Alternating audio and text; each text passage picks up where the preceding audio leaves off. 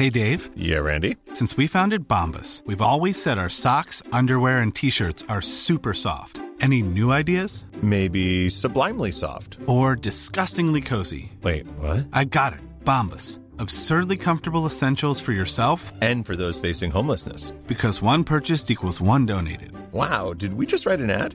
Yes. Bombas. Big comfort for everyone. Go to bombas.com slash ACAST and use code ACAST for 20% off your first purchase. Many of us have those stubborn pounds that seem impossible to lose, no matter how good we eat or how hard we work out. My solution is PlushCare. PlushCare is a leading telehealth provider with doctors who are there for you day and night to partner with you in your weight loss journey. They can prescribe FDA-approved weight loss medications like Wegovy and Zepbound for those who qualify. Plus, they accept most insurance plans. To get started, visit plushcare.com slash weight loss. That's plushcare.com slash weight loss. Burrow's furniture is built for the way you live. From ensuring easy assembly and disassembly to honoring highly requested new colors for their award-winning seating, they always have their customers in mind. Their modular seating is made out of durable materials to last and grow with you. And with Burrow, you always get fast, free shipping. Get up to 60% off during Burrow's Memorial Day sale at burrow.com slash ACAST. That's burrow.com slash ACAST. burrow.com slash ACAST. Welcome to Clash of the Titles, the podcast that sees two movies with something in common go head to head to see which one does it better. And welcome to the final week of our Halloween countdown King versus King. In the red corner, we're off to Derry, Maine, where evil lurks in the sewers in the form of a child eating clown called Pennywise, played by Tim Curry. And that completes this week's obligatory Tim Curry reference. It's only the second made for TV movie we've ever done, but it'll be worth it. From 1990, we're talking the miniseries of It. Hi, Georgie. You're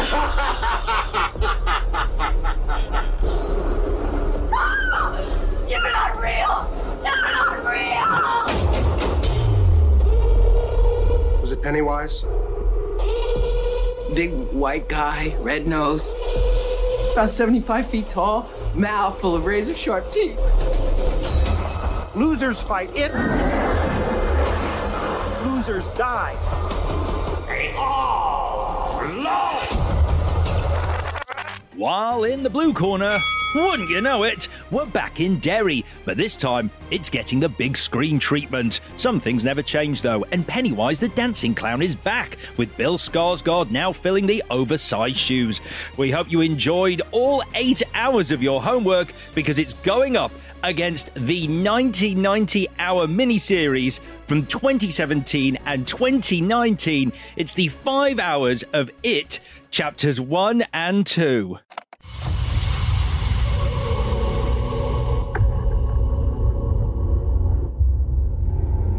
Derry's not like any time I've ever been in before.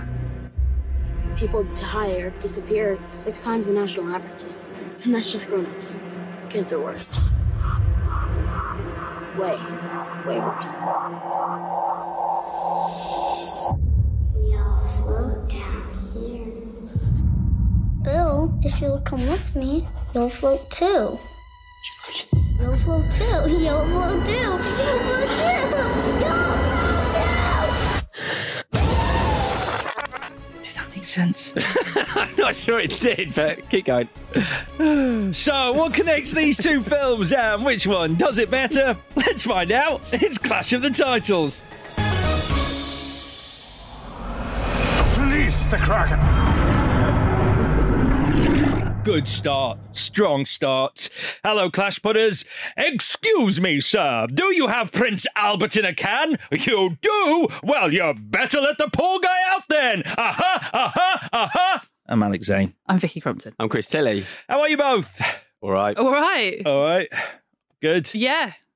We made it. What to this? To the final. Sure. The final of our countdown to Halloween, our world famous countdown to Halloween, King versus King. It's here. It's the big one. It's the one we were always building up to. At least I knew we were. We all knew we were. It's here. God, come on, guys. I. I have some trepidation though. I'm nervous too, actually. It's a lot. It's, It's a lot, and then everything's got the same plot, and I'm so confused as what happens in which, and um, it's it's a lot basically. A- agreed. I was writing notes and I was like, I've forgotten which movie this is hmm. in. There are shot for shot, like very, very, very close similarities. Eighteen Well, pages of them notes. Is a, my f- is a remake of the other. So that will happen. Yeah, I know, but like you know, I mean, I swear the Georgie bit at the start of both. I would, I- anyway, look, Yeah. we we've got a lot. Let's not do it now. Yeah, get on with it. I'm getting on with it, mate. I'm getting on with it. All right, all right. So these were my choices. Why? Because where better to finish a month of King with one of his most terrifying creations ever, Pennywise the Dancing Clown. The 1990 miniseries was one of the scariest things I remember watching as a kid, while simultaneously absolutely loving it. So I wanted to revisit that. And obviously, It Chapter 1 is the highest grossing horror movie of all time. And you can't not do it with It Chapter 2. Um, mainly, I thought this one was probably going to be one of the strongest pairings in terms of connections. Sure. Yeah? I think you're right. I think this is a really strong pairing. I think they really connect to each other. Um, this is the climax then of our world famous Halloween countdown, and I'm just, I'm just thrilled that you've been here for the journey. I am excited to put horror behind me for a while. As I said, the dreams have got worse. Uh, I woke up screaming the other night. I'm having actual anxiety dreams. So the clue I gave last week, there will be an obligatory mention. Already ticked that box. Chris didn't follow that up on Twitter because I'd put a picture of a clown Oh, all right.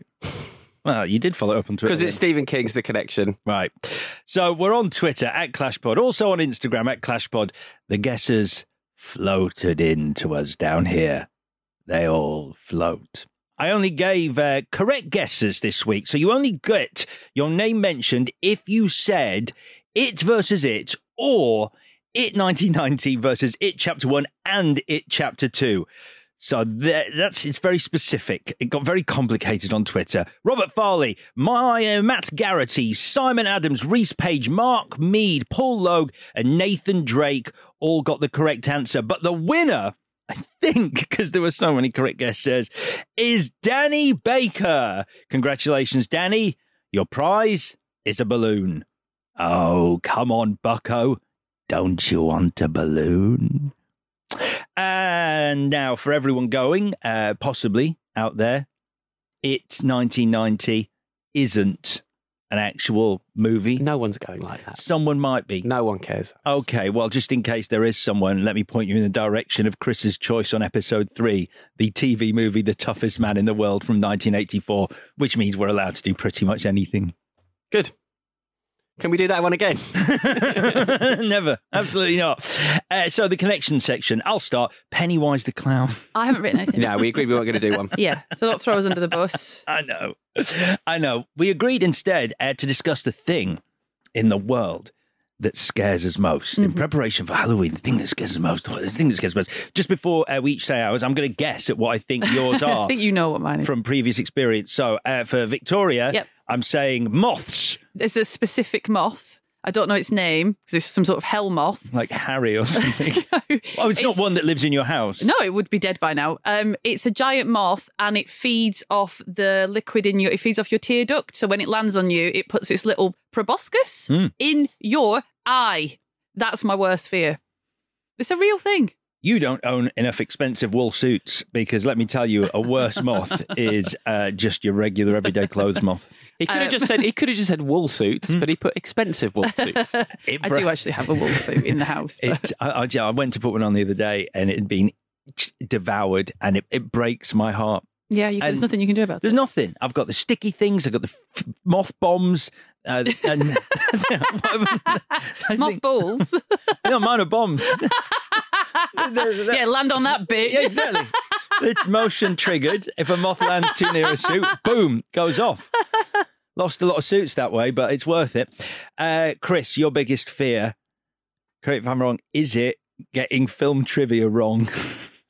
No. Oh, what is it? Robot Lady from Superman 3. Oh, yeah, Oh, yeah. is, yeah. Sorry. Should've That done would be my it. That would be my it uh, sort of Nightmare escape. exactly. Mm. Alex, what's yours? You know what mine is? Feet. Sharks' feet, uh, someone Shark- not recognising you. That's so um, Shark with sharks with feet. Sharks with feet. Yeah, got it. La- when evolution finally creates the land shark. Yeah. I actually did a bit of thinking about this. It's not just sharks, it's bobbing up and down in the ocean Yeah. and not knowing what's below you. Sure. Here's my thinking uh, psychology, GCSE level thinking. It's because if a lion runs at you on land, Mm-hmm. m- Uh, you still have that opportunity to go, and you'll die, no doubt, I'm sure. But you still have the opportunity to go, I'm going to make the decision to run that way or that way. But a great white breaching from below, there is no way of knowing it's coming. And that's what scares me because I'm a control freak. Yeah, I miss Cool. And I do think we've spent enough time talking about you and sharks. Hmm, I agree. I agree. I don't need any more explanation. Do you want to go shark diving at some point? with you, yes. Right then, on Thursday, Chris is visiting Derry in glorious HD, which means today Vicky gets the honour of being our first guide round the sewer system and showing us her deadlights. V takes on journey.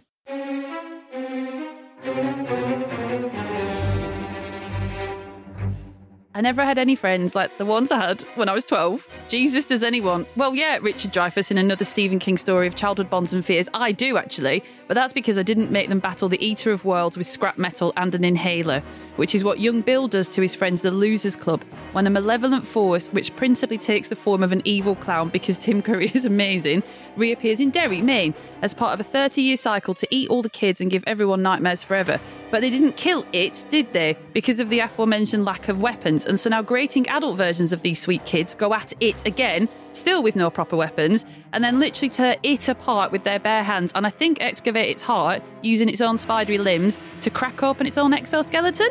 Turns out 20 years of repressed anger and paralyzing fear is more deadly than an inhaler. Who knew?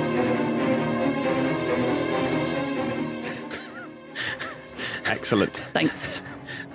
They are some of the worst dressed adult characters in TV Don't don't history. start that ponytail. this will make you feel better. I had that look when I first, in 1990 when I first saw it. I've told you I wore a baseball cap, but I had a ponytail, but I didn't want long hair, Mm. and so I looked cool with a baseball hat on. Took it off, ponytail with a mullet. it's egregious. It's vile. I, absolutely hmm. hate it. The problem is that character is clearly Stephen King in Yeah. this bill. Yeah, and you're looking at him going, surely, I mean, you'd have gone, no, just that, no, make him just not that. I don't think Stephen King's ever had that haircut. I think he probably has. He's had a, He has a mullet. I don't, I've never seen him with a ponytail. So um, the history. I mean, I, I wonder if you're the same. My um, I've never seen this until this week because I've avoided it for what is it now thirty years. Yeah. Because when I was at school, my friend Leslie, she was terrified of clowns, absolutely, ter- but terrified of all clowns, to be fair. But she really fancied Jonathan Brandis a lot. Like we were really little, we were like ten or eleven or something. Which one's Jonathan Brandis? He's young Bill. Okay. So we tried to watch it, and she was just inconsolable. Like we couldn't get past the storm drain scene, like a lot of people. Mm. So then I was like, nope, yeah, you're right. Clowns are scary, it turns out. And so I've never, ever been near it. But I did read it after Leslie refused to watch it because I wanted to know what the fuss was about. And I've never seen any of it until in the week. This is your first watch. Yeah. Oh my god. Because I was so scared. Of the, the storm drain thing is, yeah, we'll get to it. Okay, cool. Well, mine is that I watched it in 1990. Whenever I think it was, I don't know whether it was on TV here or someone had a VHS. It was on the BBC, I found out, but not till 94. Okay, no, it's bef- way before then. So I must someone must have had a VHS of it when it was released as a, a whole movie, and I watched it, and like I said, just the scariest thing Mhm. I'd ever ever seen. The bit in the drain. I, I mean, we'll go through all the scenes that fucked me up as a kid, but the minute his face changes in that drain, I was I was both sold on it. Like I have to now watch this Yeah. because I have to see that die because it's so scary. Amazing. I loved it. Chris. Yeah, I was too scared to watch it when I was younger. So I saw it, I saw most of it for the first time about five years ago, but I did fall asleep. Right, yeah. Uh, And then I went back to it a few weeks later and finished it. And my takeaway was, oh, that Tim Curry's good.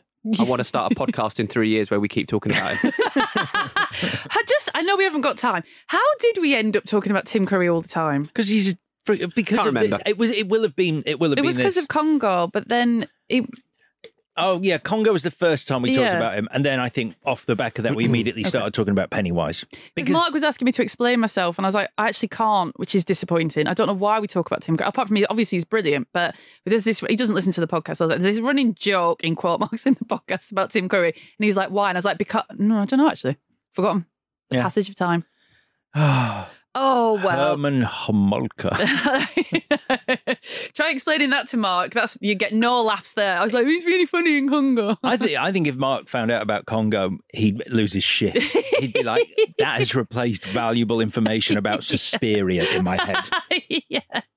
Okay, so there's a lot. I mean, I've got a lot of background. I wonder if I'm going to do all of it. And I'll tell you what, you're interested, aren't you? Just fuck yes. I feel really um nervous. I don't know why. It's such a funny thing because it's it's not like it's that convoluted or anything or, or particularly fascinating. Did you read the book? When You- I was you did? younger, yeah, I did. All right, so you read all 1,138 freaking pages of that thing. I, there's some key scenes that I'd forgotten, which Mhm. I wonder if you know what they are. I certainly do. But either I was too young to understand what was going on, or was at that age like, no, I don't think so. Stephen King, nice try, but no. Uh, all right, so as we have established, just to set the scene, this is a 1992 part miniseries adapted from a book of 1986 by Stephen King. It was adapted by Lawrence D. Cohen. He'd done Carrie. But here we go. So the book, as you said, is massive. Have I been saying 1990? Is it 92? 1992 part series. Oh, sorry. Okay, 1992 part series. Got you. I just thought I'd been wrong for this entire time, and it would have bothered me. Bless you for asking now. Yeah. anyway. Carry on. So it's a massive book. Lawrence Cohen gets it from his agent. He's like, I thought they'd sent me two by mistake, like two manuscripts, because it's ginormous. So they're talking about adapting it for ABC. There's a lot of discussions about an eight hour format, a 10 hour format. Um, and eventually a four hour format was settled on. But at one point, George A. Romero was going to direct it. And now he was more interested in the eight to 10 hour version because of what you can do. So there's a lot of like backstage shenanigans. But basically, once we're on four hours, because ABC were a bit freaked out about the material and about how long everybody wanted it to be, um, George is gone because we're at four hours. So then we get Tommy Lee Wallace, who, credit fans, was associate art editor on Dark Star. Yay! He's had a few. He's had a few shows on Clash Pod. Dark Star, Halloween, The Fog. He was one of Carpenter's boys. We've never done Halloween. Have we? He's the shape. What? No, he's not. That's Nick Castle. In no, in a, in another Halloween, he's the shape. Oh, does he? Is he? Oh, yes, he. Wait, is he? Anyway, he's also in He is, you're um, right, John you're right. Carpenter's band, The Coupe de Villes, which I think you've, Chris, you've seen them, haven't you? So that's quite nice. Have we not done Halloween? No. Oh my god, I'm going insane. Do you want to start again? No, it's fine. It's I'll just carry. I'll carry on. Do you know what eight and a half hours of it will do to your mind? Yeah, do because I've had to watch it as well. All right, all right. so, so yeah. Anyway, um, Tommy Lee Wallace is not quite convinced by. So we've got night one and night two. That's how Cohen decides to sort of condense these things. Wallace isn't convinced by the scripts for night two. Um, apparently, his version focused a lot on Bev's bad husband as like this big bad guy. So Mhm. he gets a bit of a fleeting mention here and in 2019 version. Um, but Cohen didn't. Wait. Wallace was like, "Can you rewrite it?" And Cohen said, "No, I'm busy. I don't want to. I'm over it." so, so Wallace does it himself. Now, this is where I I found this very interesting because I've read the book, but kind of promptly forgot everything apart from the giant spider and the sense of dread within the town itself, rather than in like the later versions where it's like a problem that these kids have got and these kids have got to sort out. Like in Mm. the 1990 version and the book, the town of Derry is bad. The town itself. Mm. Um, the because the so the legacy for me is that one and two, and then consequently seven, 2017 and 2019, they're so mawkish about friendship and togetherness and all the rest of it, and that is obviously all in the book, but. In the book, there's more gore and scares and whatever, but in this version, the togetherness and the friendship is really front and center. Hmm. Um, A- yeah, ABC, and that's why they cast a lot of um, uh, non-horror related people. Like you've got John Ritter in there as the adult cast because ABC were like terrified that people were going to not watch it because it was going to be too Yeah. ingrained in horror. And also they put it on, and I, I just this is just quite interesting because I didn't know what this was, but at the time I don't know if they still do it. Something called the November Sweeps, Yeah. which is where they the Nielsen rating. yeah, so they find it. So advertisers then go, "Wow, we're going to give you more money for your advert." So they wanted big names, um, Yeah. uh, like John Ritter in it, so that uh, people would watch, and it did massively well. It did really well. It got 30 million viewers, which I think is good for the US. I don't know. yeah, I think it is. it sounds good. Doesn't It it, sounds good. But the thing is, is there's a, there was a rule in TV at the time. I don't know if it's still a rule, but you cannot show kids in jeopardy. You just can't. Like otherwise, it's not on the telly. So a lot of the jeopardy had to be implied with like reaction shots rather than showing something like super scary, super gory. So I think you end up with these very Stand by Me vibes, Mhm. which is not a bad thing. Um, but it's just it, it's not as true to the book in that sense, in that there's less gore and less sort of uh, bloody scares and things like that. Um, and then that's repeated again in 2017 and 2019, which is interesting because you could have gone back to the source because you're making a movie, making a feature, and you can basically do what you want. Yeah, there's more gore though. Yeah, there is. That's fair. so uh, let's talk about casting Mm. uh, because we're obviously just going to talk about Tim Curry. Although a small piece of Tilly Worth trivia, I think. Jonathan Brandis, who plays young Bill, who my friend Leslie really fancied. I've just rem- yeah, I remember loving him in seaQuest DSV. Oh, he's really good in seaQuest DSV. Mm, so Lucas, yeah. yeah. Oh, memories. Mm. yeah. Dead Um, now. I know. Chris? Yeah, I know. Anyway, he's got a voiceover credit at the start of Pet Sematary. Did you know that? I he does No. do the voice. You didn't know? Yay! So it's worth double points. What's he do? What's he do? You know, the kids are going, Oh, you were such a great dog at the start of Pet Sematary. Aw. He's one of those. Classic Brandis. Um, the casting of the kids came after the casting of the adults to get a physical resemblance between the two sets of cast. I think that's quite funny. When you read reviews of the 1998, everyone slags off the adults and thinks the kids are amazing and thinks the adults are annoying. Um, so anyway, back to Tim Curry as it. Oh, I know this is like a meme that goes around. Who is your Tim Curry? Where did you see Tim Curry first? Go. Pennywise the clown. What about you? Oh, I don't know. Uh, so your choices are basically Wadsworth, Pennywise, or Frank-N-Furter. I've never seen the Rocky Horror Picture Show. Have you not? So no, it was because everyone had there was there was a girl I really fancied at school, and she'd seen it, and like there was a crowd of them that always went to see it, and I felt really excluded, and I think I built up an animosity towards a film because Yeah, that's exactly like she you. didn't fancy me, Yeah. and I didn't know on the Rocky Horror Picture Show. You're right. so, it's all tied it's up. all tied up in yeah, that. rather than just go and see it and then go and talk to her about it and be like, I've seen that too. or even watch it as an adult. yeah, as, uh, yeah, fuck her. I mean the film. yeah, if, if nothing, I can bear a grudge. That's true. Probably Legend. Oh yeah, um, I'm going to talk about Legend in a second, actually, Chris. That's really handy. My, I did see, I saw the Rocky Horror Picture Show before. Well, I've never seen it, but before I tried to watch it, because again, Leslie's mum was really into the Rocky Horror Picture Show. So for me, that made Pennywise now scarier because the journey for me from Frank-N-Furter to Pennywise, I don't think is as big a journey as you think because. Frank-N-Furter is very playful and he's very in control and he wants something. It's like all these things are in the clown in that way, which made it a bit more terrifying. Okay. Yeah, I know. I don't know. I think you're reaching. Okay, fine. And it was Annie. I tell a lie. Annie was the first Of time I saw course, Tim Curry. Of course. I've got to get this right. I can't believe I forgot. what did I say his biggest fear was? Oh, yeah, you're right. I'm trying to kill a podcast I because can't of get it. facts about myself wrong. That would be super annoying. So apparently, also in the running was Malcolm McDowell or Roddy McDowall. Um, Tim Curry didn't want to do it because of Legend, because he'd worn a ton of makeup in that. Did you see that quote from uh, Tommy uh, Wallace uh, where he said, um, oh, I didn't want Malcolm McDowell 'cause he's just too sweet. I'm like, When? fucking what? No, wasn't that wasn't that referring to Roddy McDowall? Yes, it is because Roddy McDowall's got a sweeter face. I think Is it? Yeah. Oh, okay. it's easy to get. I mean, yeah, fair enough. Then it does make sense. Yep. Yeah. Because he's quite sweet. In Planet of the Apes, anyway. So we'll, uh, we'll talk about uh, Bart Mixon, who did the makeup design. He worked with Rick Baker, your favourite, on Mm. Gremlins 2. He also worked on Pet Sematary, actually. And he used uh, Lon Chaney's Phantom of the Opera as the inspiration. So I did like some, I'd looked into this because it is interesting. Like, I think a lot of people of our generation, and maybe a lot of people generally, just do find clowns very scary. But there are so many different types of clown, which I didn't quite realise.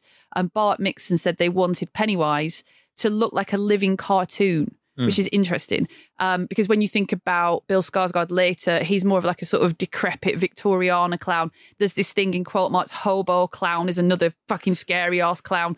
So they, they you can make these specific choices about what kind of scares you're going to get. I wonder how the first clown ever came about. I mean, I wonder who went, yeah, this is funny and entertaining and not fucking terrifying. Isn't it uh, Commedia dell'arte? Isn't that where the I think Good. yeah I think Good. I, wo- Okay. I worked with a picture editor um, uh, whose job you, you would send over the features and they would find the pictures for your, your article for the for the magazine. And the one rule was we weren't allowed to send her any articles about clowns, Right. Because she would not look for pictures of clowns.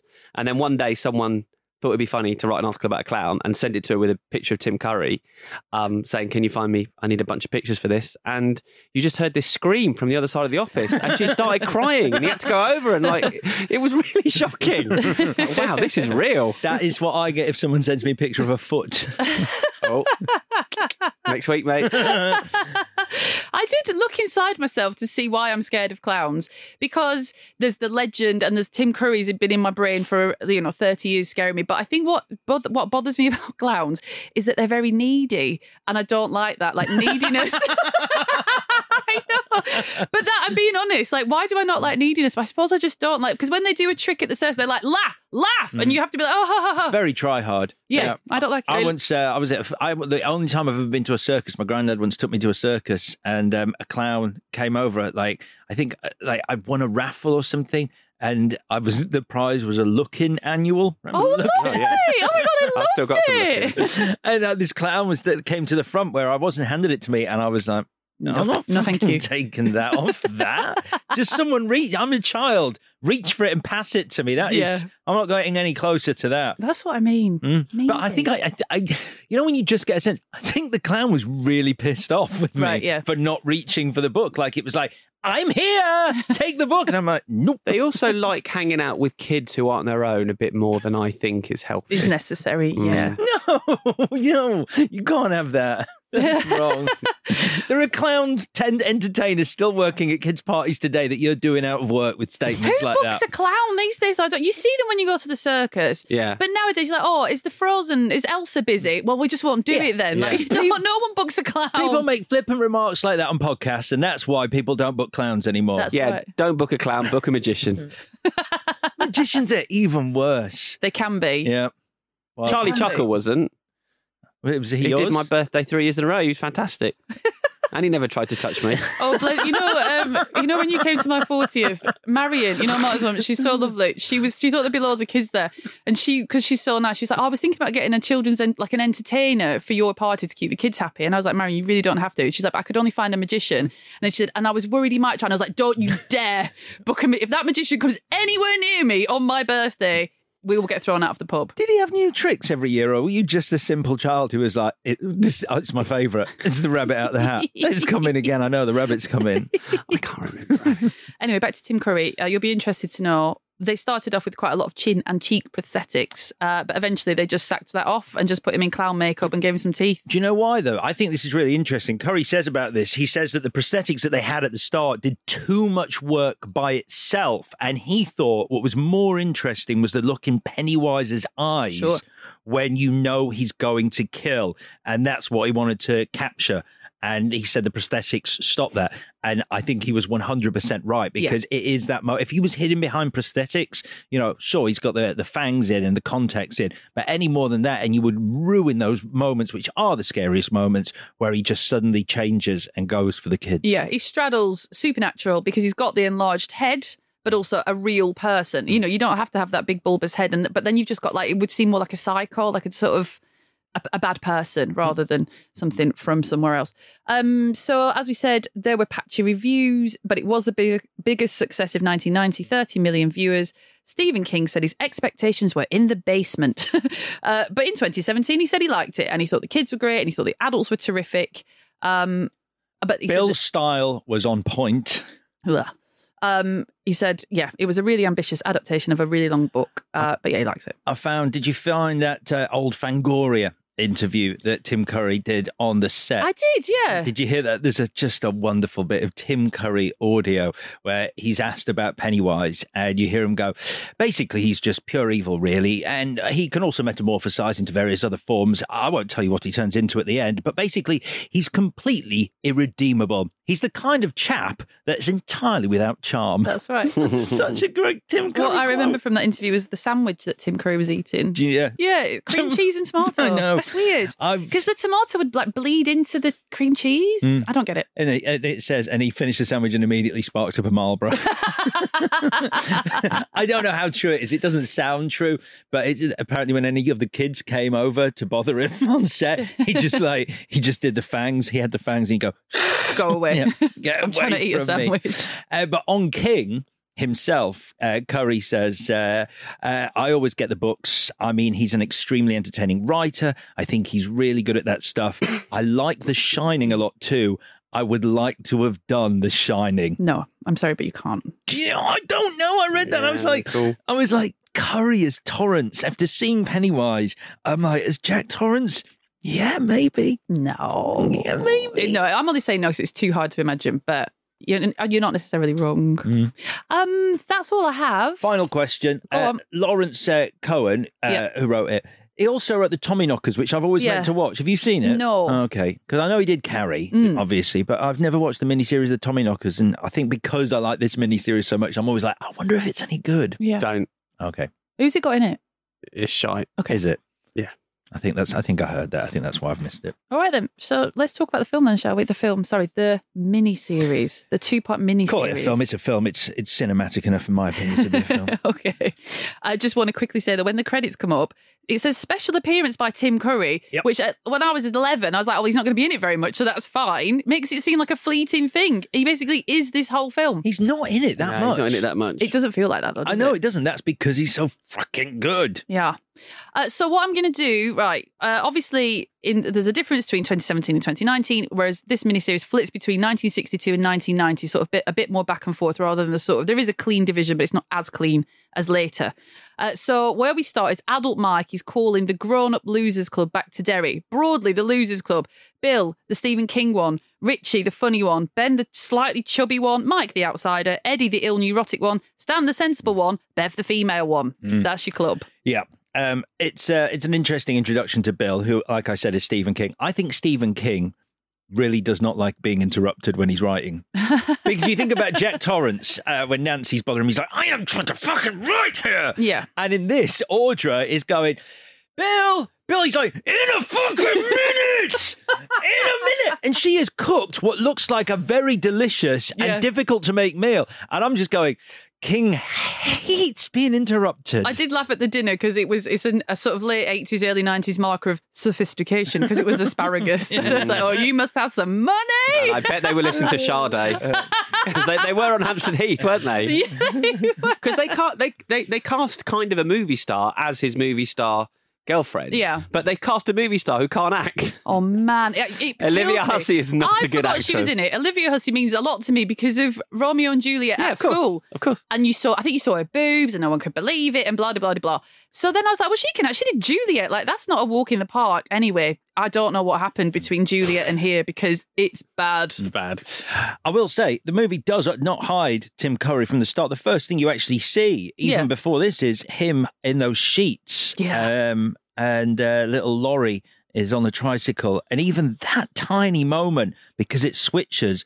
Uh, this movie does make incredible use of POV shots. Yeah. That bit where it just like you're not seeing him, you're seeing his point of view emerging from those sheets towards her, and she screams, terrifying. Really terrifying. Uh, so we talked about the ponytail. but, Um, I mean, what more can we say? I hate it. There we go. Um, and Bill remembers his little brother Georgie playing all alone with his toy ball and reaching a storm drain. So, as I've said, when I was younger, this is as far as I got because this is fucking scary as you like. Yep. Like storm drains are scary, and I don't know if that's because of this or because they just are. Who knows? It's because of this, it must be, mustn't it? It is 'cause Do of we this. even have? St- we don't have. I don't know. not things like. Do we have storm? We don't really have storm In drains like London, that. I don't know, like big old storm drains. I just don't feel like I've ever seen one, but and yet I'm scared of them. It's because you, we have grates on them that you can't be sucked down. But in this, you can be pulled through a storm drain. That's the scary thing. And Yeah. suddenly, like, you can be in a split second from the street into a sewer. Yeah. So we meet Pennywise, and you get his, you know, his. So his voice is sort of it's meant to be like kind of a Brooklyn accent, as opposed to you know later Bill Skarsgård. This got this sort of old timey thing going on, uh, but big difference here. And uh, uh, Georgie is definitely dead in this version. So, because later on, it's an interesting thing because he's definitely dead rather than sort of missing. Whereas in 2017 and 2019, the parents know he's dead, but his brother isn't, he won't have it kind of thing. Yeah, that's because in this one, which we find out in dialogue, which I remember that dialogue, and it makes it even worse when they basically say his arm was torn clean off. Yeah, because they couldn't So- show it because it's telly. Yeah. But so you know that if they know that though, they found the body. Whereas obviously in 2017 he gets pulled out into the storm drain completely, so the body disappears. Uh, yeah, and you, oh yeah, we should talk about this, but you see him crawling away, don't you, with no arm? Yuck. Do you want a weird connection that I found? That it's probably just me. There's a connection between the start of this and Georgie's death and the start of Jaws: The Revenge. Really? Because both movies start with a younger brother in a yellow raincoat who initially gets attacked to their arm ripped off Yeah. before meeting their end in a watery grave. Yep. Jaws 4 and It 1990 start the same way. Wow. Very good. Wow. Hmm? Okay. Should have paired it with Jaws: The Revenge. That would have been a fun one, wouldn't it? Uh, so then we're going to meet uh, adult Ben, played by John Ritter, talking about being fat as he's getting off with someone, and he really wasn't.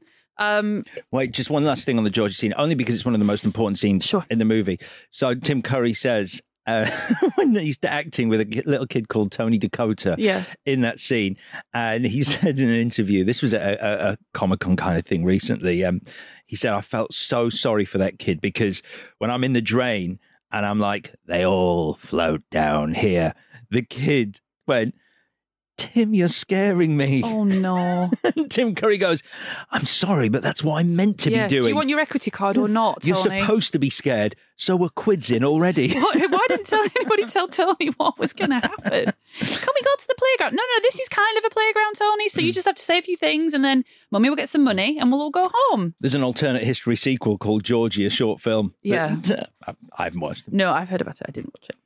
Um. So yeah. So we're, we're talking about memories, and like Ben remembers being bullied by Henry and being in love with Bev. We get the poem. The poem is super important. So your hair is winter fire, January embers. My heart burns there too. She's a brunette.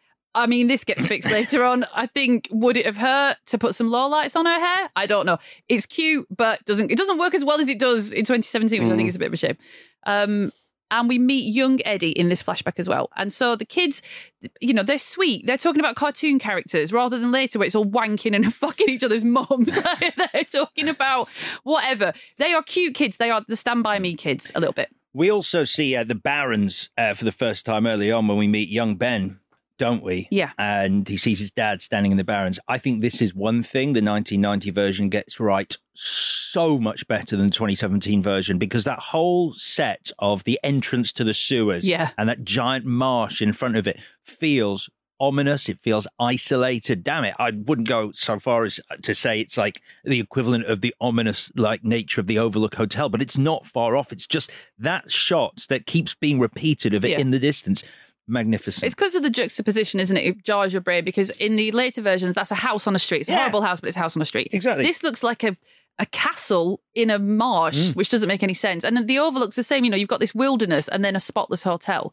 So yeah, I get that. And we talk about Stephen King sort of doing the same things over and over again this month. And certainly when Henry Bowers and his Greaser gang show up, it's, it's straight out of Stand By Me. Yeah. Mm. And sometimes they come back. Yeah. Yeah, it is. That uh, scene where the corpse comes out of the lake. Yeah. That's quite funny as well because that was apparently that was the biggest problem Mm. ABC had because they were like, we, we the, the corpse, you know, this is it, can't have any meat on it. Yeah, they said it has to be dry. Yeah, they were like, they, said it can't be American Werewolf in London. It can be Indiana Jones Yeah. and the Temple of Doom. It must be a dry corpse. And so they couldn't have any meat on it, but they were allowed to hang seaweed off it. If it if it was going to be wet, no meat. Wet corpse, no meat. Dry corpse, meat. Wet corpse, no meat. Ah, actually, let's have a break.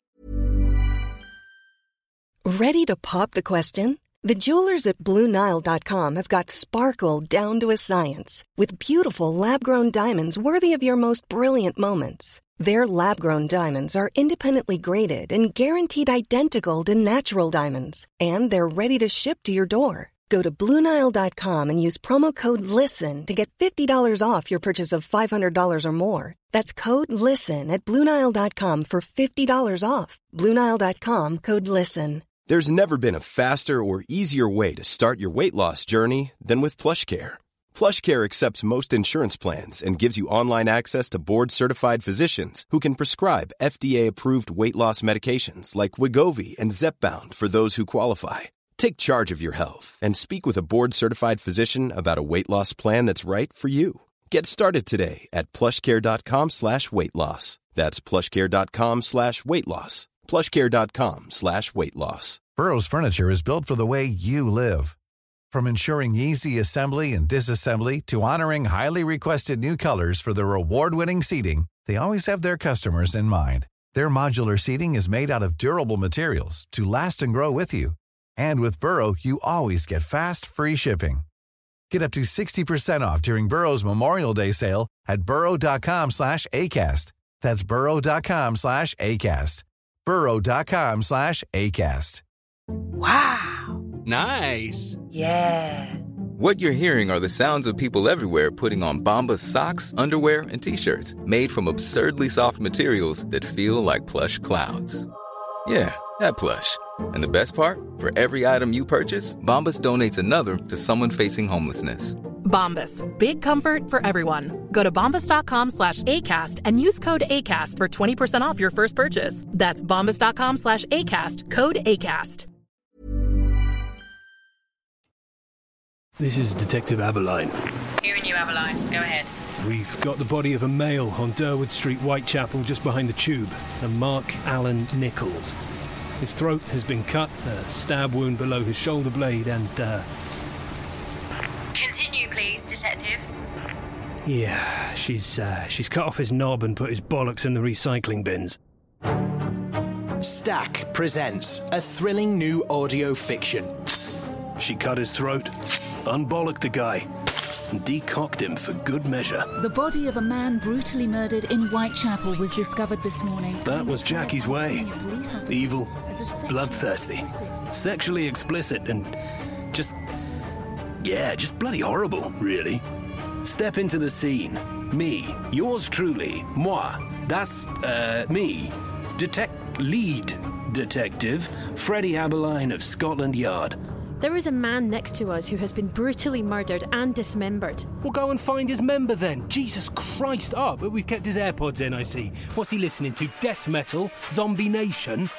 Follow me as I hunt the most vicious serial killer known to man. Good lord, she stuffed his eye sockets with his own bollocks. Jackie the Ripper, the infamous Whitechapel murders, retold by the makers of The Offensive. Available now on all podcast platforms. Sorry, Sally, I got your shoes. Ah, it's my Wagamama from earlier. Let's have a closer look. Looks like noodles. No, him. Jackie the Ripper. Hold on to your bollocks. Sorry, I couldn't think of anything fun to say. There's, there's just so much to do. yeah, uh, Bart Mixon, the, you mentioned him already, the special effects guy. Just a weird connection with Pet Sematary that we did last week. Yeah. That he wanted, he said, I wanted to have done more on that because he did a bit of work on that. And it's a scene that we didn't talk about. You know, where the demon head comes out uh, towards. I kind of forgot until I read the Bart Mixon interview where he's like, they, they had Jud's head or something. Yeah, like- they had Jud's head on it, which when you watch, it, you're like, that makes no sense. It was meant to be a demon's head. Well, that's because that's why I thought Judd was already dead because he's appeared as a monster. Mm. exactly. Yeah. It was interesting. That is interesting. So, adult Bev, she's doing great as a designer. Oh, no, wait, her partner is a dick. They have the worst, scariest kiss I've ever seen. It's really, really chilling. Um, but He's, she, he's a good bastard. yeah, he is. the bit that it's always a very easy trope to be like, wear your hair like that. No, I don't want to wear my hair like that. So she throws hair cream at him, I think. Yeah, yeah. I I wrote pot of hair gel. Yeah. And then she's off to Derry. Um, and then, then in another flashback, we meet Richie, who's annoying in 1960 and 1990 and 2017 and massively pulls it back in 2019. But it's basically fucking annoying for three sections of this whole thing. Thank God for Bill Hader. Oh my God. Thank God. Thank God. Um, and the kids, like you say, they're building a dam down by the barrens, which it couldn't be further away from what happens in one and two, but obviously we'll get to that. Um, so then we get some of the big sort of scaring the kids moments. So Bev is in the bathroom and she sees that red balloon come up through the plug hole. I really like this because I think it's so simple. Like later on, it is scary, but it just gets so overwrought. Whereas this big balloon inflating and then exploding full of blood. Just the simplicity of it is more scary. I don't know. I think I think partly because I, I, I was one of those kids. Remember when you had to shower communally after PE? Yeah. Oh my god. Yeah. So I used to fucking hate that. I was right. So I was thinking about this. That is a massive thing to have to do because until the very first day you shower communally at school, you've always washed on your own. Yes. And then there's no prep for it. There's no no one talks to you about it in the same way they talk about the birds and the bees. They just suddenly one day they go right, everyone in the showers, and you're surrounded by other naked children, like Yeah, and horrible. penises. Uh, like for the first time in your life. And the teachers, don't forget. that And- we, our teachers used to stand there and watch. I don't know what for. And I'm not saying there's anything in it, but that's also deeply uncomfortable. Well, before Charlie Chuckle was, um, no, but it's um, it's it's it's that scene where Eddie's in the shower on his own, and the bit like we were talking about the storm drains. It's the bit where Pennywise is down in the Yeah. plug hole, and you sort of aren't that scared because he's in the plug hole, and it's the moment he bends the rules of reality and just Yeah. pushes it aside and Yeah. climbs out, and it's that removal of sort of the basic physics of the world that protect you that you're suddenly like. That's fucking terrifying that he can climb out of a drain that size. Yeah. It scared the shit out of me. again, and it was- looks cool. Because I was thinking about what we were talking about, the impossible window I keep thinking about in The Shining, because you're messing around with the laws of physics. Obviously, in The Shining, it's in your subconscious, but here, that would, you know, that is terrifying that you've got you, your brain be like, he's in the plug, this is not great. But then once he breaks those rules, anything's possible. Mm. It's very scary. And also, like you say, school showers are the fucking worst thing in the world. Genuinely, I don't think they should. I don't. Do they still do them?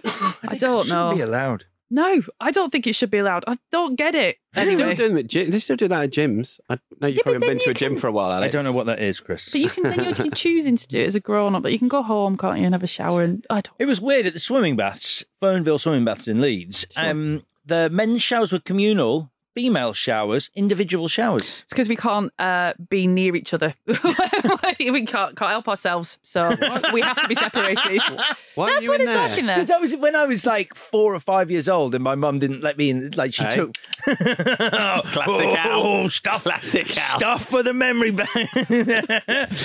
So how? So, did I, I told you I got bollocked in a change room the other day for taking Marshall in, who is six by the way, and someone told me off and threatened to grass me up to management, and I was like, I fucking will have you. Like I was a bad Whoa, Yeah. girl fight in the showers. I know I was a bad, scary mum. I am a bad, scary mum. Sometimes I was like, "You fucking." No, I didn't say fucking. You what? like, but how old? So you I, didn't. I was, as I just said, I think about four or five, maybe. I, I definitely was on the cusp of six, but I was, I, you know, I was, I wasn't young. I wasn't old enough to be like, this is weird. Yeah. I was like, I'm just, this is, this is fine. I, I change in the female changing rooms Yeah. with, with my, with where the shower, because I could shower on my own. yeah, great. Yeah, That's ideal. The first time you see an uh, uh, an older man's penis, Hmm. um, and they're a stranger. It's it's It's a big moment. it's a it's a big moment. um, in What, this, do you, you know what I mean, He's, Chris? he's You a go to- sports guy. He does. He thinks we're being ridiculous. I know he does. I it's know all part does. of it. It's half the reason he does I it. can't- It's just I can feel his face being like, "Ugh, He's like, oh, fucking this? Toughen up, guys. Why are you frightened of dicks? There's enough of them around you coming at you like a swarm. What is it? Is it a swarm of dicks? Yeah, a murder of dicks. um, so in this flashback, Richie sees a werewolf in the basement of the school. The werewolf actually looks quite cute. I didn't have any problem with it. this is a bit rubbish. This bit. But I think the point of that is he, he, he announces it to the school and he embarrasses himself, and that's his scare, isn't it? Like he makes a dick. of and the himself. smoking guy from X Files is the head teacher. I know. Oh, but it's a big part of the book where some of the monsters were from the movies they were seeing because so much Yeah. of Stephen King is influenced by the movies of the fifties. And yeah, that was I'm a teen. I was a teenage Wolfman, mm. Yeah. which we'll get into on Thursday. Um, and then I've got a question. go. You know, we meet Richie Tozier as an adult around now. Yes. So he's doing racist jokes in 1990 Yeah. Uh, about Godzilla with uh, fake glasses. Yep. Um, uh, are we meant to at this stage think Richie's over the hill in terms of his material? Because someone does sort Oh, of go. "Your material's a bit old," but then he is really being celebrated, and the audience are loving it. So I'm. I, there's a bit later on where we'll come to this, but I, I just I, I don't think it's very clear whether He's a success. Well, I, Or th- not, I feel yeah. like the point across all the versions of it is that they're unusually successful. Hmm. That everyone that got out of Derry is very doing very well in their field. So I think he's supposed to be doing quite well. Okay, but maybe he's racked with self doubt and I thought, possibly reading too much into it, he was doing well, but he hadn't stretched himself. So he was like relying on the easy, the, the sort of easy laugh, which is not the most sophisticated laugh, by sort of punching down. Um, and he could do better. So I'll tell you, I might as well do it now, why I think this. Because you know the bit in the library scene where he meets Pennywise as an adult when he Mm. returns to Derry and the balloons all start floating down? Mhm. And that Prince Albert joke that I did at the top, Mhm. that and I never got that. I never got that as a kid. No, um, I had to look it up. Even now, I only Just for- to be sure, yeah. for the first time in my life, I actually get that joke. So Prince Albert, in case you don't know, is tobacco that used to come in a can, and that's why do you have Prince Albert in a can was a, like a prank that people used to do on phone calls and stuff. So that's the gag, right? Um, and then there's the refrigerator. Ma'am, is your refrigerator running? I suddenly realised that's him, Pennywise, mocking Richie for having really fucking old jokes. Oh, hmm. okay. That I'd never realised Oh, before, great, yeah. which is why I think he is meant to be like over the hill or not funny anymore or using Yeah. old jokes because those are those are really old, staid jokes that Pennywise uses in that moment. And I, this, I only understood the stuff about the success when it's said explicitly towards the end of this one because I didn't really, you know, Bev is doing well in her, a career, but her home life is terrible. Um, Richie's unhappy. It didn't seem like they were all completely smashing it. In, I mean, in their field maybe, but not. And, and I know that's the point, like not in their life. But I didn't quite get that until I was told it. Yeah, because there's the line in um, in the 2019 version where Bill Hader and uh, Eddie um, have that exchange where he goes, he goes, I don't write my own material. He goes, I fucking knew it. This was the same year as Goodfellas, though, and I was really impressed with that tracking shot they do of Richie when he's going onto stage Oh, yeah, from that's nice. backstage. Yeah, it's like cute. there's some real craft for a TV movie. I think there's some beautifully shot sequences. Yeah, definitely. It was this only this cost in 1990 11 million dollars to Yeah. make though. It's 2017 chapter 1 cost 35 million in 2017 so only like what 25 million more Yeah. than this and that's you know what 20 30, 30 years later nearly. Yeah. Um, the rock fight. Now, I have read the book, but I'd forgotten about the rock fight. And I, from doing some research, I believe in the book it's a bit more of a bigger deal. Like it's an apocalyptic rock fight. Whereas this just it, it establishes that Mike can join the gang and that they can best Henry, but it doesn't feel like this huge. It just feels like a set piece rather than something that might shift the narrative in a meaningful way. I think. Yeah, I thought it was just them. Or this is where they sort of band together with Mike for the first time, Yeah. and look after him. And it's sort of that it's the completion of the losers club. They're Yeah. all now together for the first. I love time. the fact that Bev gets like bonked by a rock and then Ben runs down. He's like, "Not the woman! like, how dare you? There may be a romance with us in the future when I'm hotter." yeah. And then so Mike's in the gang, and then we find out because of Mike that it has been around since at least the 1700s. And this is one of my favourite bits when they're looking at the old black and white photo of like Main Street and Pennywise is somersaulting down the photo. Mm. It's just brilliant. It's great, and I love the history, and I do think the new version does the history better and simultaneously worse in some way because I wish there was more of the history in this. Yeah. I'd love to know more about like where what Pennywise was and where he came from. Yeah, and just looked different maybe and things like that. Yeah, I mean, because he, talks about this sort of the, when you sort of hear these stories. I don't know. I don't know why it works so well when like young Mike Hanlon is going, you know, 250 settlers just completely vanished. He delivers it so well. And you're like, "But what, what is Yeah. that? What happened? Yeah. that sort of ominous history of Derry is great. Yeah, and and so we meet adult Stan. Now, adult Stan has got a great life because his partner finds him attractive. and She tries to bring him a beer when he's in the bath. And I was like, that be still my heart. Mm. Like, if you want to get me, knock knock. I'm busy. Have you brought me a beer? Oh, that's lovely. Thank you so much. You're going to say why am I No. busy? I'm just, I, I'm no, I, I, I get that. I doubt it'd be a beer. It'd be one of your crazy, like, what are they called? Jet pilot, jet pilot, I cocktails. I mean, yeah. there is some a drink, but I appreciate the thought. Yeah, Okay, sorry. it's okay. you're you, you're the professional. um, and then the kids are down in the sewers. So that's this fucking psycho Henry. Like, I do struggle a bit with Henry. I remember him from the book, and it's very important in the book. In every version that I've watched of this, in parts one and two, and two parts of the miniseries, Henry doesn't quite do it for me. Really? I find it distracting. Oh Apart from God. when his hair turns white. So- that's a brilliant moment. the actor Jarred Blancard, uh, who plays the young Henry Bowers in this, is I think fantastic. I'm surprised he hasn't done more. His the air of menace that Yeah. kid gets off. I remember watching this, and he was every school bully like I, Oh, yeah. I, I ever knew in, in one person. I think he's great. He's great at that. It's just if you're looking at this ginormous book and you're trying to condense it down, you've got a a bunch of kids going into a sewer to kill a murderous clown. So when a bully's like, I'm going to go in too, you're like, mm, okay, that's important to you, but it's not as big a threat as the clown. Yeah, but that's but he's he's not there to serve the purpose. They're they're barely unaware that he's even really there. It's Yeah. because we need to see what it can do. Yeah, I need people to die that aren't the kids. Exactly. Yeah, but I, I would collapse those characters. Of course you would. yeah, I would. Of course you. Would. I no, it it, it really works for me, and I, I, I, this scene. So watching it now as an adult, I obviously wasn't as scared by as much as what I was scared by as a kid.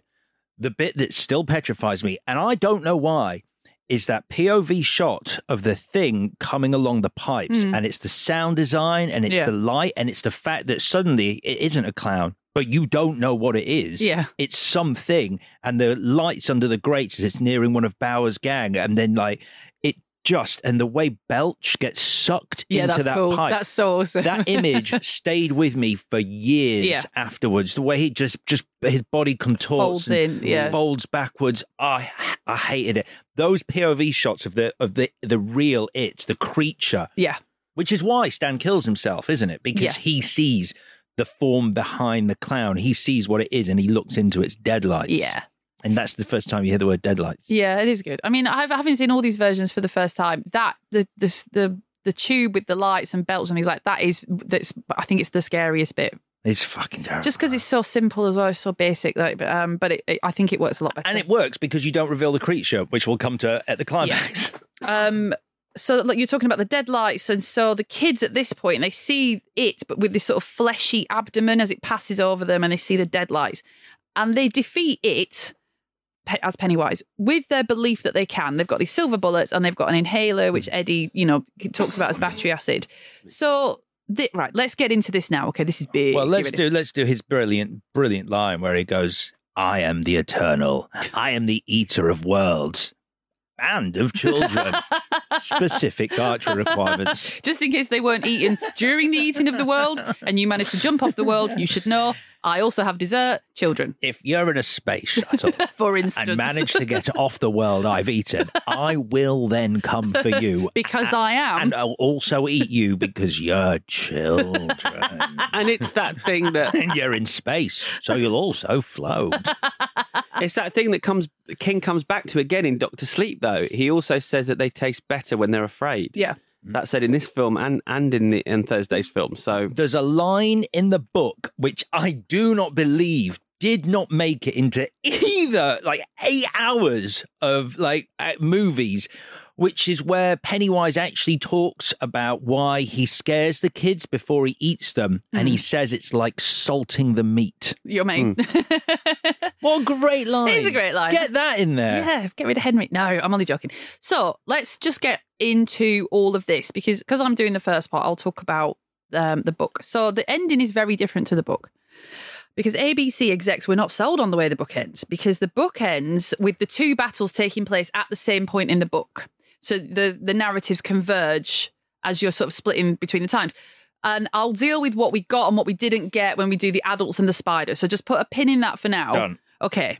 However, the kids have defeated it. So in the book, right, they're wandering the tunnels Mm. and they get a little bit lost because they are losing their connection with each other and the connection that's got them this far. Mm-hmm. So Beverly suggests in the book that they regain this connection by each of them having sex with her. Yep.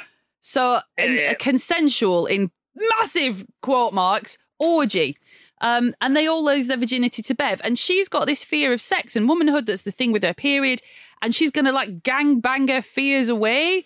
Um, a big um from me, obviously. And Yeah. then the boys cross their threshold to adulthood. And then they're all bound together with this act, right? So, I, I got the text that from the book. oh, okay. Yeah. Uh, I have an idea, Beverly said quietly. In the dark, Bill heard a sound that he could not immediately place. A whispery little sound, but not scary. Then there was a more easily placed sound. A zipper. What? He thought, and then he realized what. He was undressing. For some reason, Beverly was undressing. she's such a predator. But the, the thing is, so King has gone on record. Um, about this whole thing, and he's sort of kind of, isn't he? I feel like it's a bit wishy washy what he said about it. well, so this is what he said, and we can discuss whether it's wishy washy or not. Uh, he says, "I I wasn't really thinking in 2013 of the, of the sexual aspect of it. Times have changed since I wrote that scene, and there is now more sensitivity to those issues. He then adds to that. I'd just like to add that it's fascinating to me there's been so much comment about that single sex scene and so little about the multiple child murders. That must mean something, but I'm not sure what. That is a bit wishy washy. I mean, in a sense, he's saying he's fine with it to this day. So Yeah, I mean, there's there's a lot of thoughts and feelings I have about this. I mean, first of all, I understand the point of it. I understand he wants the kids to cross a threshold. I understand he wants them to be uh, close to each other in a way that they've never done before. But is he that also? I think it's a little bit lazy because it's like you only become an adult once you've lost your virginity, and I don't think most people do feel like that. So that's bullshit. Um, and there's also another way to do the same thing. And also, why is it all? Why is it all girl on boy? For that's a very basic thing. Why is there not more boys with boys? Like, why not? I mean, sure, I Like, she's literally a semen repository.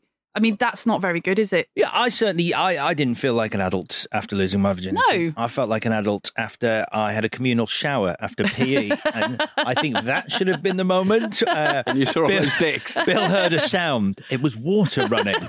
Suddenly, he found himself undressing. So was Eddie. I just don't think it does. It doesn't, does it? Like you lose your virginity, and you're like, okay, I don't feel like a grown up. It, sex is part of being a grown up for good reason, Stephen King.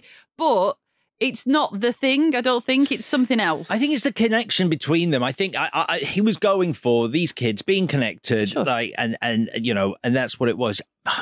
You know, there are other ways of doing it, though. It was a different time. It's the most fun way I to unify a group of people, though, is to have them It's all the shag. quickest, I guess. Yeah. Well, Well, especially if it's the first time. Actually, how now you've said that, how long is she on her back for? Like, I don't know, 10, 12 minutes on tops. Her, on her back. They might have done it stood up, cowboy style. Who knows? Reverse cowboy. I don't even know. I once picked up a copy of More magazine and then put it down because I was embarrassed in the dentist surgery. Because of reverse cowboy. Because of the sex scene of the month drawing. Exposition of the oh, month. Oh, whatever. It's sex scene of the month. Sorry, that was something I pitched to them. Fuck these drawings. but the thing is, as well, you know, the, he's got. I think Stephen King is a little bit obsessed with tunnels because in the book, the Derry Library's got an adult library and a kids library, and they're connected by tunnel. So to him, you go through a tunnel and you pop out the other side, and you're a grown up. So it's whatever. Um, so then, uh, having dealt with that, they come out of the sewer. They make their promise to come back if it ever does.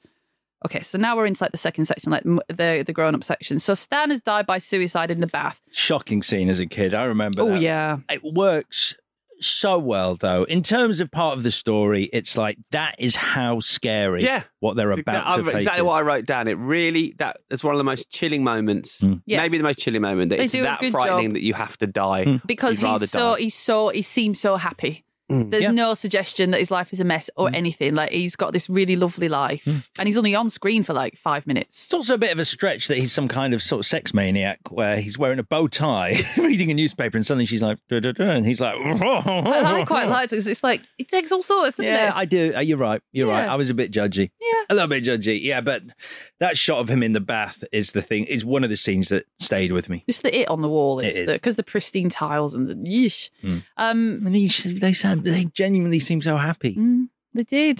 They did, but it's just too much. You just can't face it. Um, so now there's six of them. And then for some reason, Mike, the only person of colour, is written out of the narrative, robbing him of the story that he helped create. But more on that later. Um, so, best bit here, because all the scaring is all for good and old Mrs. Kersh and all the rest of it. But did you notice? It's such a th- little thing, but I rewound this moment several million times. Mm. So we're back with Audra for no good reason, who is Bill's wife, and she's a movie star. And she's been threatened by her, I didn't know if it was a producer or a director. Well, yeah, he needs to die. It's amazing. So he's basically saying to her, You can't go after Bill because Bill's gone to Derry and I need you here to be in my movie. And he's being a bit like, Hey, well, and like, as in, your husband's away, maybe we should shag. And she's like, How dare you? But it's all pretty fine. And then he just turns around and says, and I quote, Don't turn a friend overnight into a violent enemy ready to crucify you at any cost. Big statement. Mm. Big statement. I He's- thought I'd misheard. no, He's a poet, uh, just an, aw- an, an awful person, but a poet. that- how quickly did that escalate? She could be like, "Sorry, I mean, I haven't even said I'm going to go." You know, it's just um, an amazing moment because he's you don't see him again. She's not like, "Whoa!" She's like, "I actually am going to go," and then goes. when um when Bev does vi- visit uh, Mrs. Kersh's house, Yeah. um, the way that uh, elderly woman drinks the tea, though, Oh, that's good.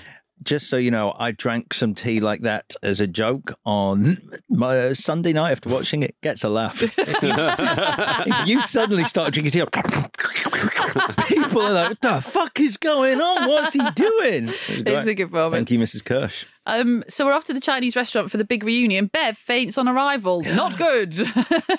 Remember, I said this about Jesse and Gerald's game. Someone who's feigning being okay just before they faint is a new emotional beat for me that I've never noticed before. When Jesse says hi to her rescue, she goes, hi, and then collapses. And this, she goes, what a beautiful bunch of guys, and then faints. I was like, it's it gets me going. Like, Yeah, it was it triggered a, an angry response from me. And I was like, why am I so angry about this? And I remembered, would you remember when we did Castaway?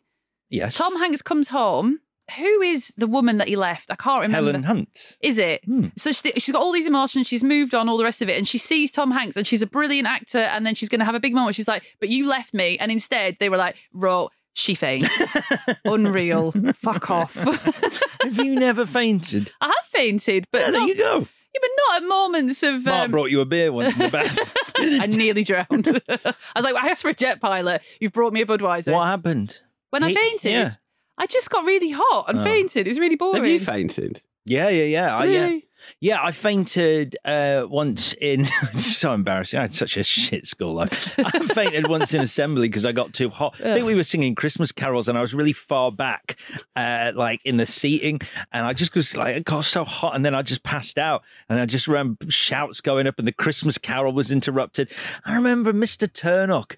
Fucking Mr. Turnock, the PE teacher who I hated most, was the one who like lifted me out and took me to matron. I think that made me angry. Over his shoulder. Literally, for I bet he loved it as well. Hero moment for him, an idiot briefcase kid.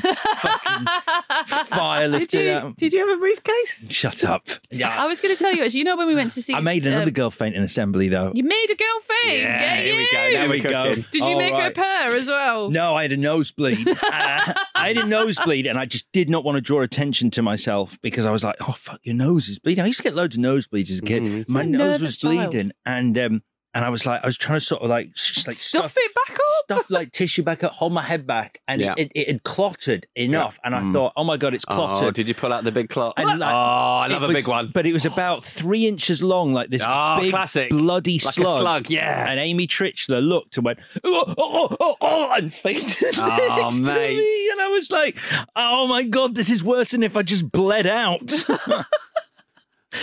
Wow, it really was the in-betweeners for you, wasn't it? It really was. yeah. I love those big clots. It was, it I was, used to like try and make them. that's weirder. What? I had a lot of nosebleeds. I did you Should have just really? had my nose cauterized, but I was like, no, this is too much, too enjoyable. Too enjoyable. Oh. I can get out of stuff here. Sorry, I gotta go, gotta go. Yeah. Oh, you've made me lose my place. That's disgusting. I once had a nosebleed uh, on TV, on live TV. and, uh, well, it- the worst part was this is completely true. The worst part was it was for uh, something called Carling Live 24, where they did 24 hour gigs over the course of the night. So This is only going back about 15 years. And, and it was about four in the morning. And like, and like I was just on TV, like interviewing some fucking band or something. And my nose started bleeding.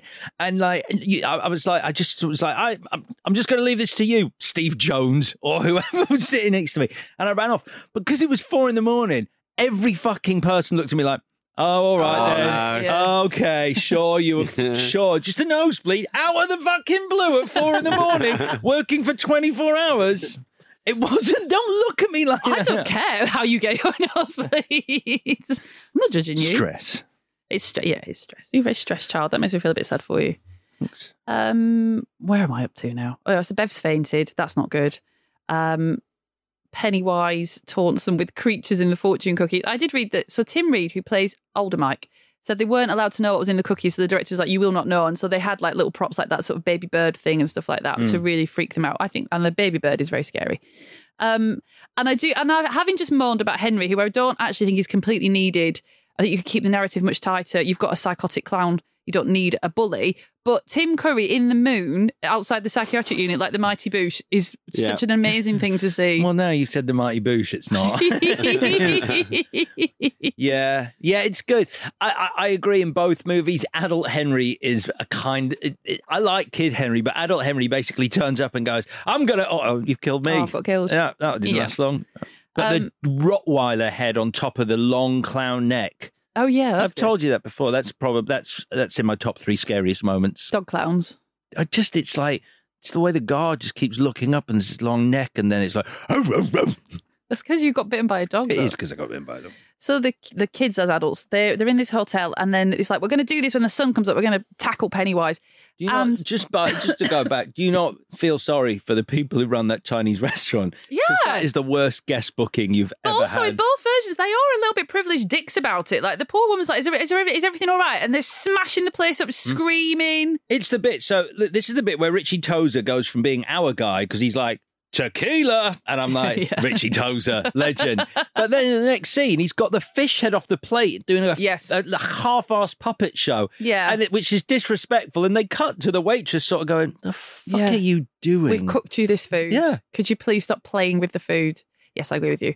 Um, and so the adults are doing a bit of soul searching in the hotel, which I did like because a difference between this version and the later versions is the kids are clear that there's something wrong with the town itself, which I don't feel that gets much of a mention in 17 2017 and 2019. And I think it's better. Really? I think it's much more prevalent in 2017, 2019. Really? Yeah, because it's the, I, I'll tell you why. It's the fact that the TV show itself is talking to people. It's a really subtle moment, but it's there's a TV show going, go and play in the sewers, children. It's fun to play in the Oh, sewers. yeah, you're and you right. suddenly like, this is insane that the town like is broadcasting this show.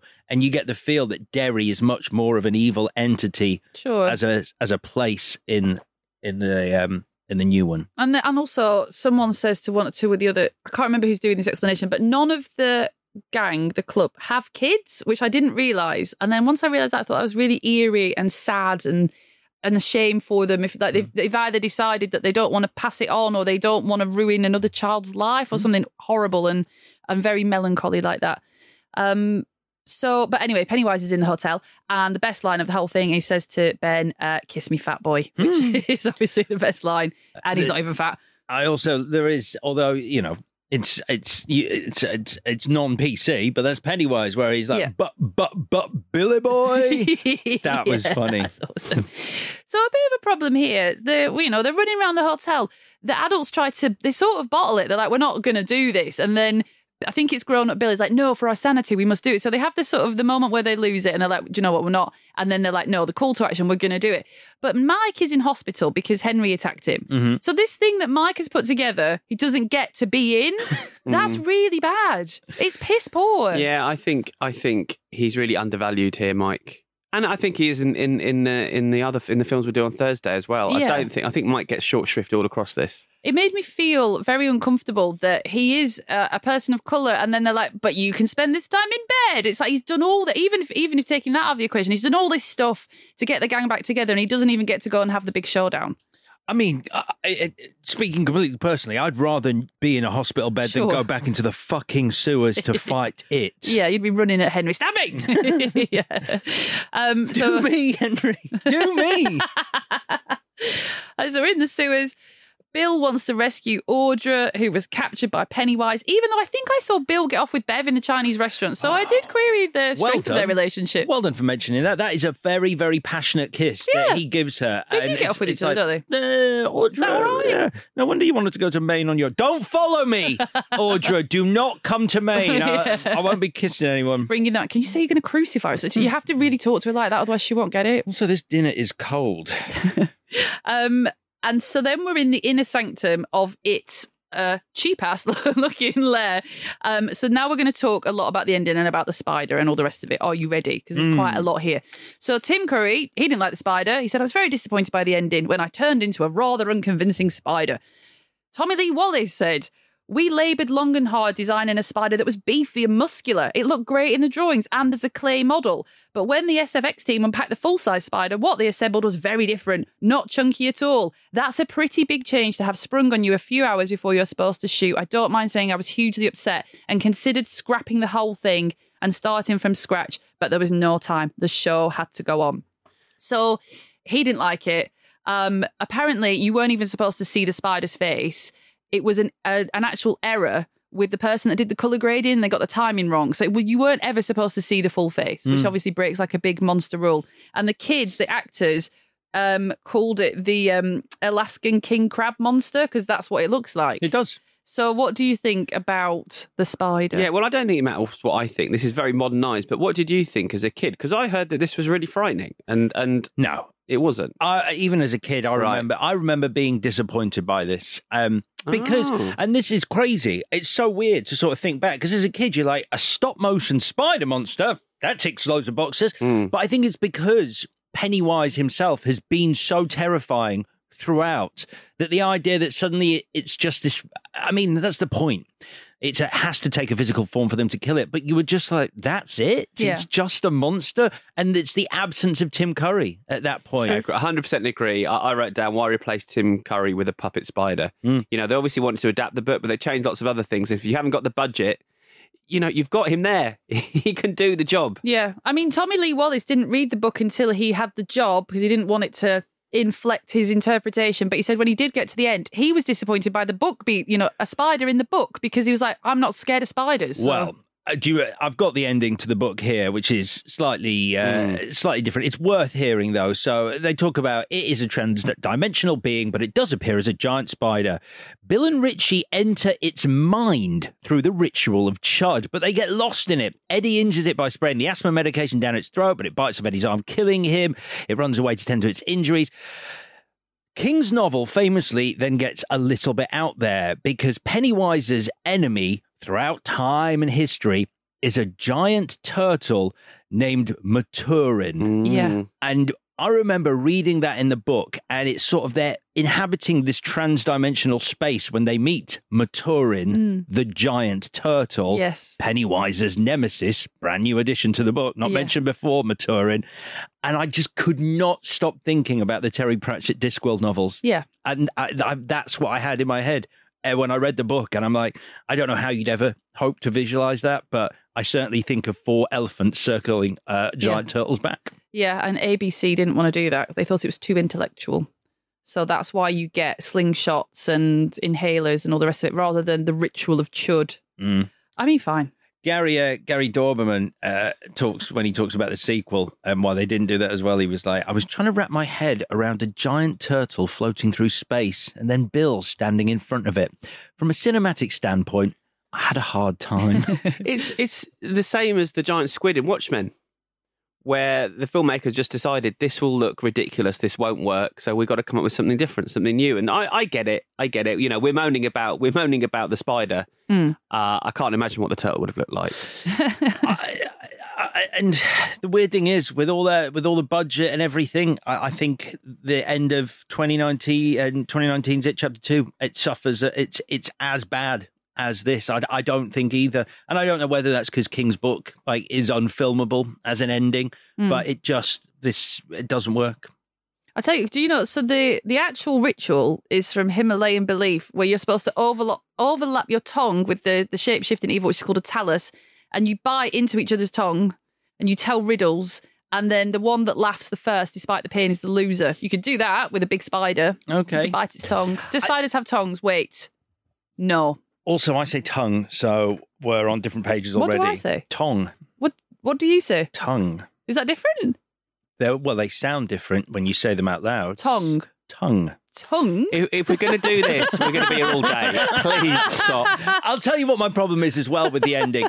It's it's the fact that the giant spider never ever appears uh, uh, like a real threat. I know it kills Eddie, but the minute it kills Eddie, literally my memory of the end of it is them going, let's fucking have it! Push it over, kick its deadlights in. Are you kicking its deadlights? I'm gonna get its heart. Uh, grab grab its fucking heart. Yeah, it's dead. Brilliant. That is That'll the do. end, yeah. It's ridiculous. They It's tear just- it apart. It's a fucking playground pylon. Pylon! it's so stupid. Yeah, it is stupid. But if you want to be generous, it has brought about its own demise because it played to me as re- as repressed rage, and they finally got it like on the back foot kind of thing. So if it, if it, it hadn't scared the shit out of them as kids, and they wouldn't have had to live with this fear for twenty years, thirty years, then they wouldn't have gone at it as hard as they did because they're angry. So it it killed itself, if you know what I mean. Uh, maybe. Maybe. I mean, but they haven't been angry for 20, 30 years because they haven't They've been- remembered. Oh yeah, shit, that doesn't work. No. Fuck. Sorry, I tried. No, it's good. I think, and you probably maybe even tried harder than King, who put a turtle in it.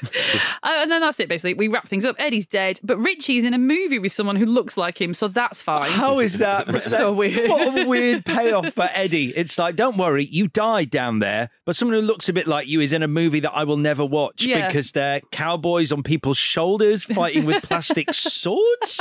What the fuck movie is this? How has Richie not changed his act despite everything that's happened? Yeah, that's a good point. Uh, ben and Bev, they're having a baby. I just they, when I was writing this, I just realised he's got three characters: Ben, Bev, and Bill. That would drive me mad in a script. Madness. And then Mike and Bill is I'd forgotten. Like it's all very sad. Like they're forgetting everything. They can't really remember every, anyone's name. Audra, who we do not care about, is a literal zombie, and then she's revived with a little bike ride. Oh, I did get a bit tearful. Really? Yeah. Oh, you you're soft. It's, so Uh, ridiculous. I think that works in the book, and I don't think it works here because we have no real connection to Audra. We don't really care about her, and so yeah, Yeah. I, I I think it's Mike on his bike. Mike on silver is is quite an effective. It's just daft, little isn't it? moment. All right, fine. I'm just Um, a softie, really. You are a softie. Um, that's that is that's as much as I'm going to do. Wait. What? What? It ends with Tim Curry's laugh, Oh yeah. which is just great because you're like, wait, is he not dead? What a cruel trick to play on a kid who's like, all right, we're done. He's gone. No, he's laughing. He could still be there. Yeah. Uh, that's it. Well done. Thanks. It was a lot, wasn't it? There's a lot I didn't say, but we just don't. We'd be here f- for many, many hours. Yeah, I'm, I'm. Look, you know, I love it, and I feel that we covered everything that I'd want to talk about. Okay. So, um, so That's well your done. yardstick. Yeah. That's good. Always. Yeah. what was your best scene then? Uh, my best scene is Georgie and the drain. Um, it's it's the most memorable scene uh, from this movie. Uh, or, as I said, if I did have a little close second, it is that POV shot of the whoa thing coming down the pipes, electric flashes, sound, which really really scares me. What about you? Georgie's death. Yeah, Storm Drain, Pennywise and the Mm. Storm Drain, obviously. Mhm. Uh, your MVW, Chris. Tim Curry. um, what I will say about it though is watching it really with sort of an analytical mind this time. It's just so effortless for him. It Mm. seems easy. Like this is such a terrific performance, and he just looks like he's having a laugh. Yeah. Um, it's wonderful. Mm. And you? Tim Curry, and I've never said this before uh, about an MVW. Fact. Not even up for debate. Sorry. yes, mine is Tim Curry.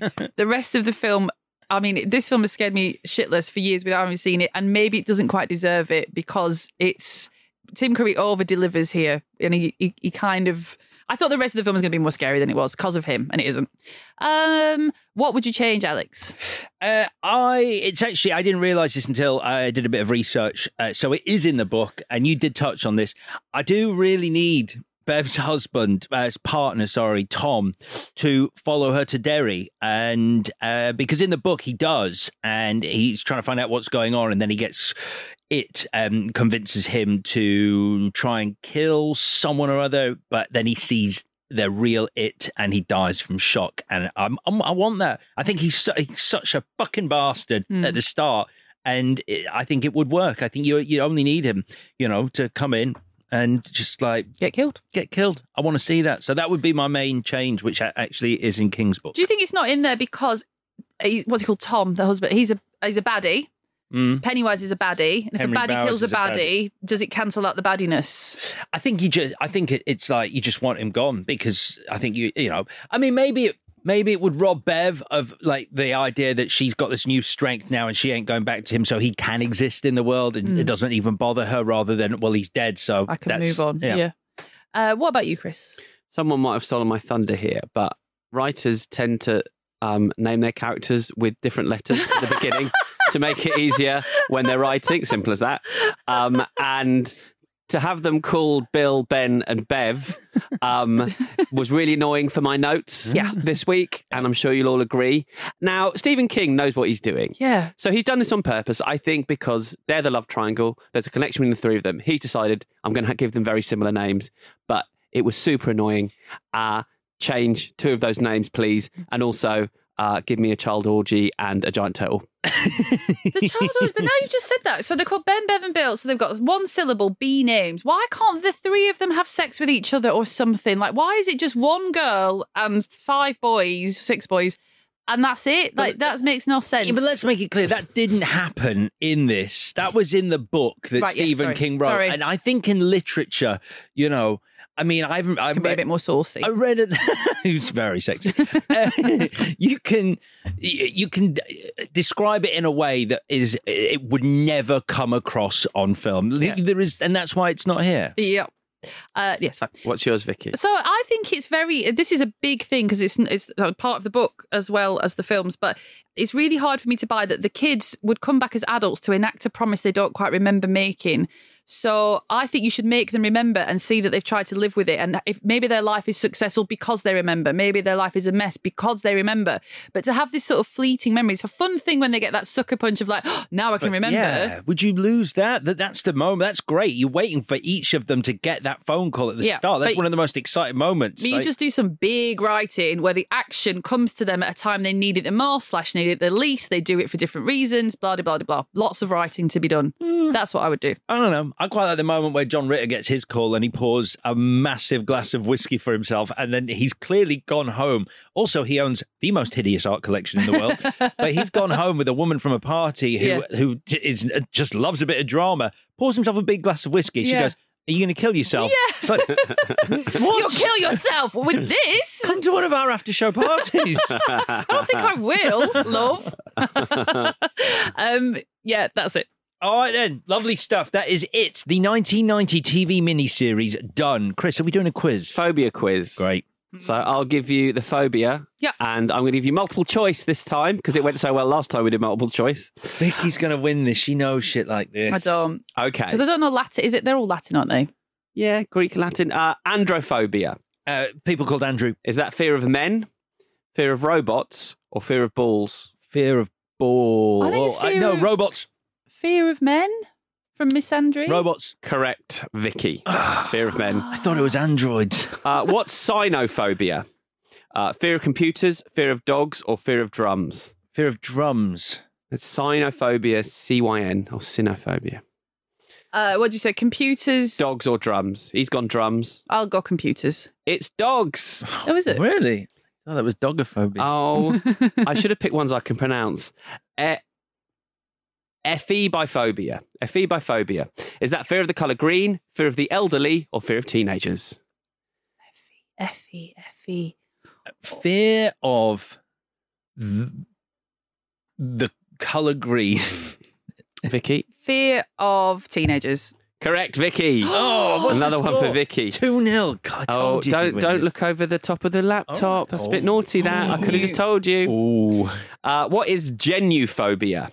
Is it fear of knives, fear of knees, or fear of gnomes?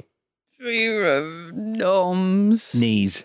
Correct, Alex. Yes! One back for Alex. Fear of knees. Uh, No one's what's scared of a gnome. It's so lovely.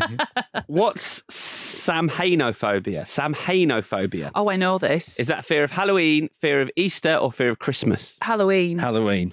I mean, I, I think you asked us that last year. I also think if you say, I know this, I'm probably going to Yeah. copy you. Oh, yeah, sorry. oh, shit, I never thought. What is wrong with me? Why does my brain. Why can't I cope with this? I've I've said it to you quite a lot to not say I, I definitely know this. All right, I'm last so one. annoyed. Take that point off him No. because that's not. Last one. You're leading by one point, Vicky. Fuck's sake. I can't believe I've thrown it. Wait, I can only draw until the tiebreaker. You might get this. What is? Uh, By the way, do you know this? what is Venustrophobia? Is Venus Venustrophobia fear of beautiful women, fear of statues, or fear of space? I'll say b- beautiful women. Fear of statues. It's a tie. Alex is correct. It's very good for women. Fuck off! There's a tiebreaker. I wanted to see that though. Oh no. Does he know it? No, I've, it's the same tiebreaker question I think I've done before. Uh oh. Shall I ask it again? Yeah. well, there's no other option. How many standalone novels has Stephen King published? 64. Uh, Alex? 65. Uh, Vicky gets it, 63. Oh my god, thank god, thank god, thank god. I'm going to ask that question every week. Thank God. well played, Vicky. that worked better than I could have possibly imagined. You're right. it feels like you should have won that anyway, seeing as I did not know Halloween and uh, you gave it to me. Uh, well done then, uh, Victoria. Congratulations. Just, it's just a quiz. Let's remember, it's just a quiz. It's just a bit fun. Just a bit it's fun. meant to be fun. Just fun. Just fun. Uh, right then, uh, next week, uh, let's look ahead. It's mm, Chris's choices. Uh, next week, give us a clue. You've seen the History Boys. Now meet the History Brats. Nice, nice clue. You've seen the History Boys, now meet the History Brats. That is the clue for next week's pairing. Uh, before then, though, we are, of course, back on Thursday to go through it, chapters one and two in one episode. We'll be back then. In the meantime, please subscribe, rate, and indeed review us if you've got the time. It's a great help and check in with us on Twitter and Instagram at ClashPod. Back on Thursday, talking it chapters one and two. Bye bye. This was a Stak production and part of the ACAST Creator Network.